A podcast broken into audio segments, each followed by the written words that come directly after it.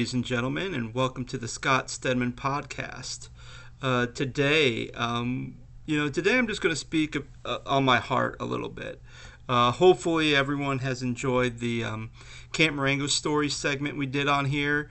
You know, I know for some of my regular listeners who don't really care about uh, church camp out in Ohio, um, you know, I debated about should I set up a separate podcast just to do that? But since I knew it was just going to be a short series, it wasn't going to be a an ongoing series. I decided I might as well just do the stuff on my page, um, on my uh, podcast server, and just do it that way, and then continue with my regular scheduled uh, podcast. Um, so hopefully, if you've listened to them and you enjoyed them, thank you so much.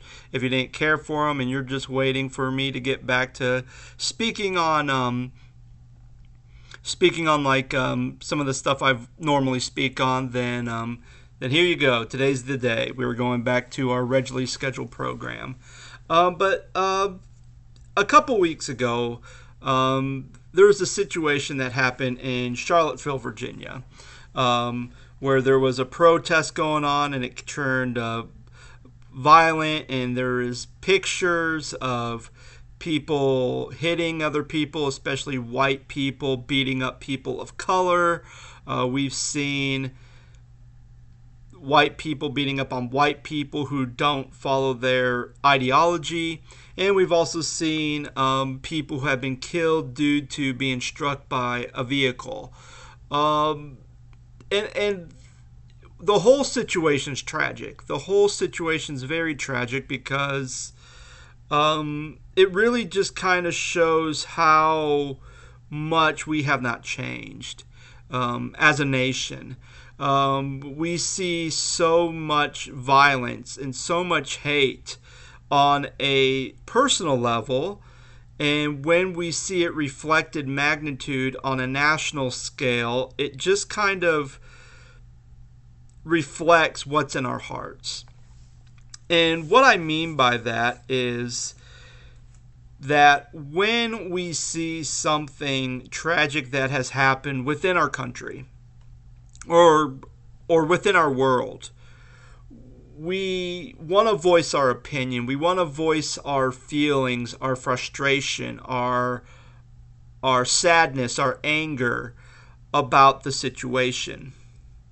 And so, what has been happening recently, especially with just the evolution of technology and the evolution of social media, uh, we, we have the freedom to be able to voice our opinion to all our friends and even to the entire world um, based on privacy settings that we have uh, set put in place.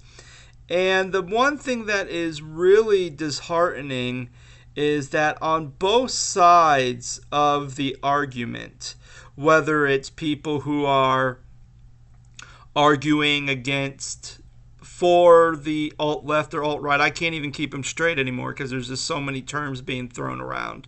Um, or them being against Black Lives Matters or All Lives Matters or Blue Lives Matters or whatever whatever the case may be, it seems like there's always kind of this underlayer of anger, this underlayer of criticism, this underlayer of kind of I'm going to say what I want and I really don't care um, if it offends anybody. Um, just recently, like someone posted and one of my friends posted something, and it was just like two sentences. And when you read it, and when I read it, it was one of those things where it's like, okay, he's making a he's making kind of a very poignant um, statement. And initially, someone was able to say, hey, it seems like the meaning behind the words is very angry. The meaning behind the words is very offensive. And this two sentence phrase kind of sparked this whole thread of debate. And even even the guy who posted goes, you know, I wasn't trying to mean anything harmful. I wasn't trying to mean anything hateful or anything angry. I was just doing it because it was just. Um, I posted it because it was just something that I was very curious. Something that I've noticed about kind of the response from leaders, specifically religious leaders, on the events of Charlottesville. How it seemed like the events of Charlottesville happened and a lot of people were very quiet, especially a lot of religious leaders were very quiet. And there were some that actually spoke up and condemned uh, what had happened. I know Sunday I preached, and through the power of the Holy Spirit, I condemned not only what happened in Charlottesville, but really condemned the church for just people who are hurting, people who are going through a rough time, how we just kind of walk on by them instead of being the good Samaritan to help them. And, you know, it was one of those sermons where the Holy Spirit really led me, and I already had a whole different sermon plan, so I can't even recall anything I said. I know, luckily, someone recorded it's on our church's uh, podcast site, so I'll post a link to that if anyone's interested in listening to to my sermons. Uh, but it was you know, just something like that, where something innocent can become just a argued uh, a point of dissension and a point of discussion, of angry discussion, really just really just kind of bothers me. And it, and I think it bothers a lot of people because so much it's almost like the only time we see anything in the news or anything on social media is either passive aggressive memes or people who are flat out being aggressive and saying what they think, or they're posting someone else and kind of saying, I agree with what this person says, and then they share it. And then it causes angry faces, emojis, uh, angry discussions, and the like. But the one thing that really bothered me about the Charlottesville was actually not I mean, the events bothered me, but there was one thing particular that bothered me personally. And it's something that I have been guilty of. Where when tragedy happens, that tragedy ends up becoming a floor for debate. Tragedy ends up becoming the soapbox for voicing one's opinion and it's almost like here's this tragic event that had happened. And as people are reeling from it, especially the community, when people in the community are reflecting on it and they're licking their wounds and they're trying to heal from this, that as they're trying to heal, there's other people from all over the world, um, your regular news person to your president to just your average Joe, is standing on top of them, voicing their opinions. Their hurt and their pain becomes a monument for people to be able to stand upon and voice their angry opinion, whether it's justified or unjustified. And you know, I live I live in Staunton, Virginia, which is about 30 about 30 minutes from Charlottesville and knowing that something like that happened so close just really kind of really bothered me it really bothered me to see people who are 30 minutes away going through all this pain and kind of reeling from all this stuff. Like even my friend Kate, who actually lives out in Charlottesville, she was actually cleaning the house and she kept hearing like helicopters and you know was hearing like sirens and you know stuff that you normally hear in the city and actually she said it was weird because one of her friends who I don't know, I think one of her friends who lived in Charlottesville and moved over out to California actually called her to say, "Hey, are you okay?" And she's like, "Yeah, what's what's going on?" Like she's just in her house having music playing, cleaning, doing whatever, like didn't even turn on the news or anything, had no idea any of this stuff was going on. And when her friend said turn on the TV and she turned on the TV and she saw the news, she was just blown away that all this junk was happening really just two blocks away from her. And it was weird because Monday I actually went to Charlottesville the it happened that week and that Monday, I went to Charlottesville and visited some people in the hospital and also went to go visit with Kate. And we're sitting in a sandwich shop. We're sitting at a Zaz, I think it's called Zazas, and off of Ivy Road, and we're just sitting there, we're eating, and it's weird because here I am watching CNN that's on the TV. There's a bunch of other people from Charlottesville sitting there having lunch, and everyone's just kind of staring at the TV and listening to all these people talk about and reflect on the events that have happened in their town. And just looking at their faces, looking at their body language, just kind of processing their hidden emotion, I guess. You could just see that they're just kind of stunned. It was almost like they were dazed, and some people would kind of whisper or say something about, but they didn't want to say anything too loud because, you know, they didn't want someone to overhear them and start an argument with them, whether they, about whatever their opinion was on the events. And, and to me, it was just very hurtful. To me, it just seemed like here's all these people who are trying to recover and trying to rebuild, to move on, and to grow from this situation. And it just seems like as you're trying to go, people kept pushing them down with all the stuff that happened. It kept becoming a constant reminder of everything that had gone on. And it's almost it's almost like a kid who's trying to who's underwater and he's trying to get up from air and as he gets up for air, something else kind of plops on top of him and pushes the kid back down in the water and they're just trying and all they want to do is just get their head above water to breathe and it seems like they can't do that. And as i'm sitting there and i'm seeing something that happens so close to home um and how even now like it's been two it's almost going to be three weeks this saturday um, that the situation in Charlottesville happened, and it's still being talked about. I still see stuff on my news feed that people keep talking about it, about what's happening, or someone posted something like two days after it happened, someone else will comment it on it two weeks after, and it just continues to become this big um, arguing in in, ang- in like in anger and this conflict, and it's just to the point where it's like just let the community heal. I know my wife on Facebook, she even posts something. She goes, Hey, if you really want to help out Charlottesville, she posted a link to their tourism site. Like, come and visit the town, come and be part of it. Go eat at the restaurants, go to their landmarks, walk around UVA and even said, Hey, we're only 30 minutes away. Why don't you come and stay with us? And then you can go to Charlottesville and invest in the community. Because really, that's what we need to do when tragedy happens is we, as Americans, we, especially us as believers in Christ, need to invest in the community that is hurting. I can remember years ago when the school shooting happened in Chardon, and I lived in Cortland, and Chardon's very pretty far away from Cortland, but it was still kind of in the close proximity. It was probably about a good 45 minutes away. But yet that was happening, and it was just like, oh.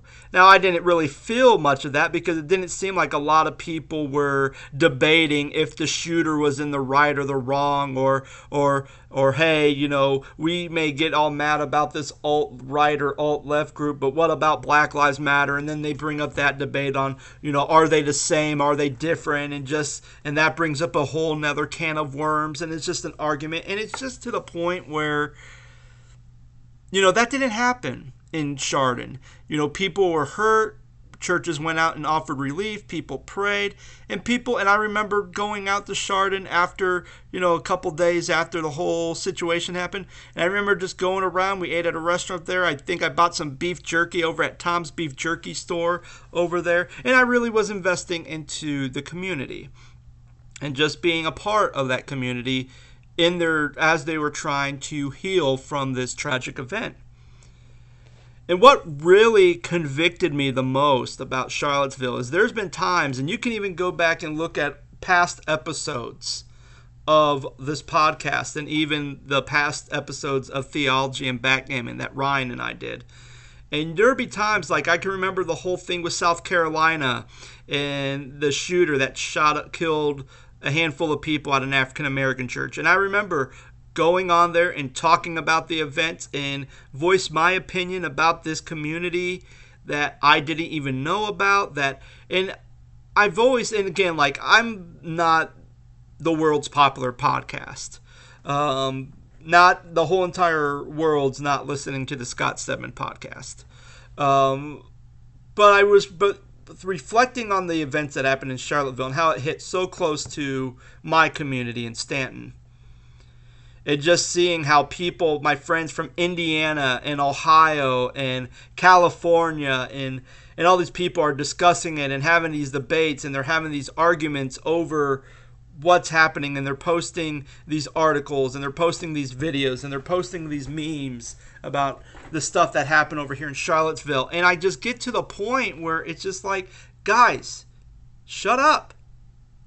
Just shut up and let us heal. I understand that you are upset by it. And I understand that you are praying or you're or you're mourning with us as this tragedy has happened in Charlottesville. And I get that, and I thank you for your prayers. I thank you, and I know Charlottesville's still trying to recover from it, and it'll probably be a long time. But at the same time, don't make the pain of Charlottesville become a platform to voice your political opinion, your theology, your ideology, your philosophy. Don't let Charlottesville become a point where you're now going to kind of talk about, use your high and mighty voice to kind of talk about the stuff that happened and what we need to do and everything else. Because really, what these people want is they want people to pray for them. What the people want is they want people to invest in their community. And even I posted something like, like someone someone posted something about the thing of Charlottesville, and I kind of commented on it and then another one of my Facebook friends kind of commented because the guy who posted this original thing was a um, you know friend of friends. So some of my friends were able to see me comment on the post, and they started to comment on it. And one of the people said that, hey, you know, what's not being reported is that you know the majority of the people who came to this protest weren't even from Virginia and I kind of put comment on it and I said true. And then sure enough, two people, two of my friends jumped on it and said, well, it shouldn't matter because it's about race and it's about blah, blah, this and blah, blah, that. And that wasn't the thing. I think the thing is, is there has been a reputation in the South that Southern people are racist. And so when something like this happens, when you have neo Nazis, the KKK, the alt whoever is here doing a protest and they're acting out in violence in a southern state, then that just kind of perpetuate that people in the South are racist. And then when people, and then when the debate of statues, if they're going to be taken, Confederate statues, if they're going to be taken down or not, and when people in the South say, no, we don't want our flag taken down, we don't want our Confederate statues taken down, it, it then is given the illusion that oh that's because southern people are racist. And that it's because of that. But here's the reality. I've lived in the south for three years. And as i've lived in the south for three years and have talked to people from different political groups different walks of life different races and just had relations with them, not once have I heard any kind of racial racial slur, any type of racial unsensitive racial comment or anything of the like. In fact,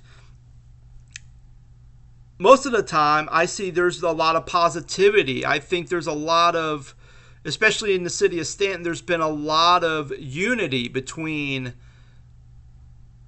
races, between people of different religions, people of different backgrounds, people of different ethnicities. I have seen that. I have been a part of that. And that's something that's very beautiful. But I will tell you what, I have heard a lot more racial slurs or a lot of sexually demeaning comments in the Midwest in Ohio and Indiana than I have heard in the South. Now, some people may say, well, you've only lived in the South for three years. You've lived in Ohio for a long time. Yeah, but I went to school in Indiana for four years, and I have heard more, I have seen and heard and experienced more racial slurs and have experienced a lot of racial tension in Indiana at a Christian university than I have in the South in the Confederate States. So the question is, and sure, even when we look at the tearing down of statues, you know, for a lot of people, it seems like a lot of people who are not from the South see these statues as racist and we should take them down. And if that's your opinion, then, you know, great. But living in the South, I've understand the argument. I've understand the reasoning for not tearing down the statues. Because for them it is a sense of southern pride. For them it is a sense of a reminder of the things that have happened and kind of where the South has come from since the days of the Civil War. Now, you could say that maybe I'm just hanging around people who don't have that same, who don't have that view where they see the Confederate statues as a homage to the South and that the South is going to rise again and that slavery's coming back. Like, I don't, whatever the case may be. But for the most part, being in the South, a lot of people, when they explain to me why they are in favor of keeping up the statues, a lot of times it's for, you know, it's it's for remembrance. Remembrance of where we have come, kind of remembrance of, you know, what had happened during the Civil War, and basically how we have how they have grown from, you know, being a state that abused slaves, being a state that owned slaves, to now a state that no longer has slavery, to a state where they can go to school, where people can go to school of different colors and there's no segregation. Uh, uh, a South where there is unity between the whites and the blacks. Like, and here's the other thing, and I'm going to say this, and for those of you who are in the Church of God movement, you may be upset by this, but hey, you know what? Oh well. Uh, but when I first came to Virginia to be the pastor of the church of the Church of God in Staunton, one of the things that was told told to me by another um, pastor at this church, a lay minister at this church, is that a couple years ago, that the Church of God in the state of Virginia has decided to reconcile the Caucasian church and the African American church because for lo- for so long they have been separate. Um, so now they have been and so separate to the point where they even had two. You had your Caucasian camp and you had your African American camp. You had two different camp meetings, all in the same state. So they decided to unify. And they even knew that when they would unify that there would be some issues. There would be some point of contention. There would be some um, debate that would happen. And, and sure enough, like I have seen some of that as we tried to be one unified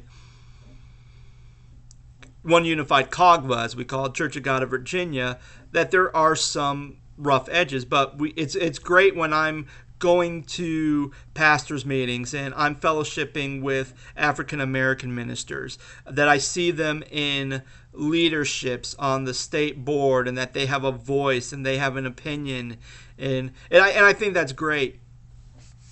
And it's not perfect, and it's it's not perfect, but at least we tried. At least we're getting there. And yet, when I was in Ohio, there is still kind of this, even though on paper we don't see a separation between the black churches and the white churches in the state of Ohio, but there is. When I went to GA and I would look at our on what churches were giving to Ohio ministries, there would be a good handful of African American churches that would not give to Ohio ministries. A few of them would, like I know Arlington would give. Um, when there would be camp meetings, so many times there would be camp meetings where there was very few African American people attending. And yet, in that region or in that district, there would be African American churches. But then I would see that over, and I can't remember where it is. I think it's at Whitehall, the church. I think it's at the Whitehall camp where a lot of the African American churches in Ohio will go over there and worship together, and there will be a few uh, white Christians that would go over there and worship with them. But how, and yet I see this report of hey, we're going to be doing church plantings in the state of Ohio. We're going to be doing this. We're going to be doing that. And yet, I have not seen anything that says, hey, we want to unite. We want to have racial rec- reconciliations with all the churches in the state of Ohio. We want them to be unified. Uh, haven't really seen that, and I can even remember times. I remember as a young kid, there was a time where, where the church that the Church of God church that I was attending and the African American church at God church that was in the area, there was discussion of having a merger, of unifying, of being a, a basically a blended church of both whites and blacks. And I thought, hey, you know, that would be cool. You know, that was pretty exciting. I remember my dad would tell me about this, about some of the conversations that went on, and eventually they we didn't do it, and I remember my dad kind of asked the pastor over at the African American church at the time and said, "Why? You know, kind of why? Why? Why are we not doing this? Like, what's the major hangup?" And my dad was thinking, well, maybe it had to do with leadership. Like, who is going to be the lead pastor? Would it be a white pastor? Would it be a black pastor? Um, you know, or things like that, like elders and leaders, like a lot of the leadership thing, like how would that work? Or, you know, location. What church are we going to worship? Are we going to worship at this church? Are going to worship at that church? You, you know, some of the structural things. And the thing that the pastor said, he said, you know, it's not any of that. That stuff could always get worked out. But kind of the driving force of why that unification never happened was the fear that the fear with the teens when you start having biracial dating and how there may be some people on both sides of the church from the African American community and from the Caucasian community that would not find that favorable. And that was kind of the issue. And I remember my dad said to the pastor says, I don't care what color my daughter would date or my son would date of the person that they want to date. As long as that person loves the Lord, that's the only thing I care about. And that was something that really stuck with that minister and, you know, kind of build a relationship from that. Because I can remember when there'd be other church plants for African American churches. I remember my dad would take me there. And believe me, that's a whole different experience, but it's an experience that I always remember. And and I think about those moments and I think about those conversations and I look what's happening here in the South where I am starting to see racial reconciliation within the Church of God movement here in a southern state. And yet the Midwest can't seem to get their stuff together. And for me, and who knows, you know, I've been out of Ohio, Ohio for three years you know, hopefully there are some grounds to kind of do some reconciliation, to do those things and that, you know, and especially not only just relationally, but even um, structurally uh, with funding and everything else that Ohio Ministries is being supported by churches of different different ethnicities and different races. Like I think that would be that would be great. But I almost feel like just for my experiences of being in the Midwest and being in the South, the South has done a lot more to try to bring racial reconciliation together and try to do this instead of what the Midwest is doing. And ultimately, my final thought on that is with everything is that don't always assume that just because a racially tension situation happened in a southern state that that everyone in the south is racist that when they want to keep their confederate statues is not because they're racist or they're holding on to to the glory days of the past and kind of remembering southern pride and everything else but mainly the main reason is just history of this is you know as a reminder of where we've been what had happened and how we have progressed. And those statues have become a marker uh, to that to see hey we have grown to become something better than what our ancestors have in the past.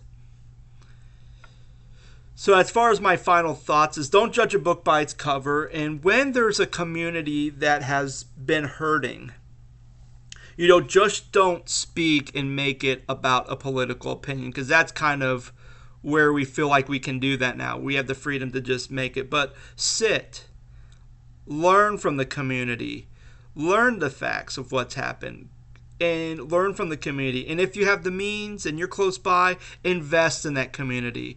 Talk with people. Talk with the leaders on how you're doing, on how they're recuperating, how you can kind of help in the healing process when tragedy strikes a community. You know, that's what we see we that's the thing. We we're too busy talking and voicing our opinion instead of actually making an effort to do something to kind of bring healing to those communities. So those are my uh, so those are my thoughts on Charlottesville. Um, hopefully you're able to process all the stuff I've said. Uh, again, thank you guys so much for listening to the show. Um, again, I'm I've mentioned at the end of the Camp Marengo stories that I am going to be experimenting with doing um, live video feed and hopefully be able to record the audio, but then also have a live feed where I can actually answer comments in real time because I know sometimes I always say, hey guys, if you have any thoughts on the show or if you have a question on anything I've talked about, leave me an email message. And sometimes I get those messages and sometimes I don't. Um, so if I do decide to go live, I'll make sure I will get that information. Um, again, uh, you can follow me on my website, thescottstedman.com. You can also follow me on my Facebook page, Scott Stedman at Scott Stedman Podcast. Um, and yeah, thank you again. Thank you guys so much for listening. Obviously, this show would not be in existence without you guys listening to my crazy thoughts and opinions. So, again, thank you guys so much. I hope you're having a wonderful week, and I'll talk to you soon. Bye.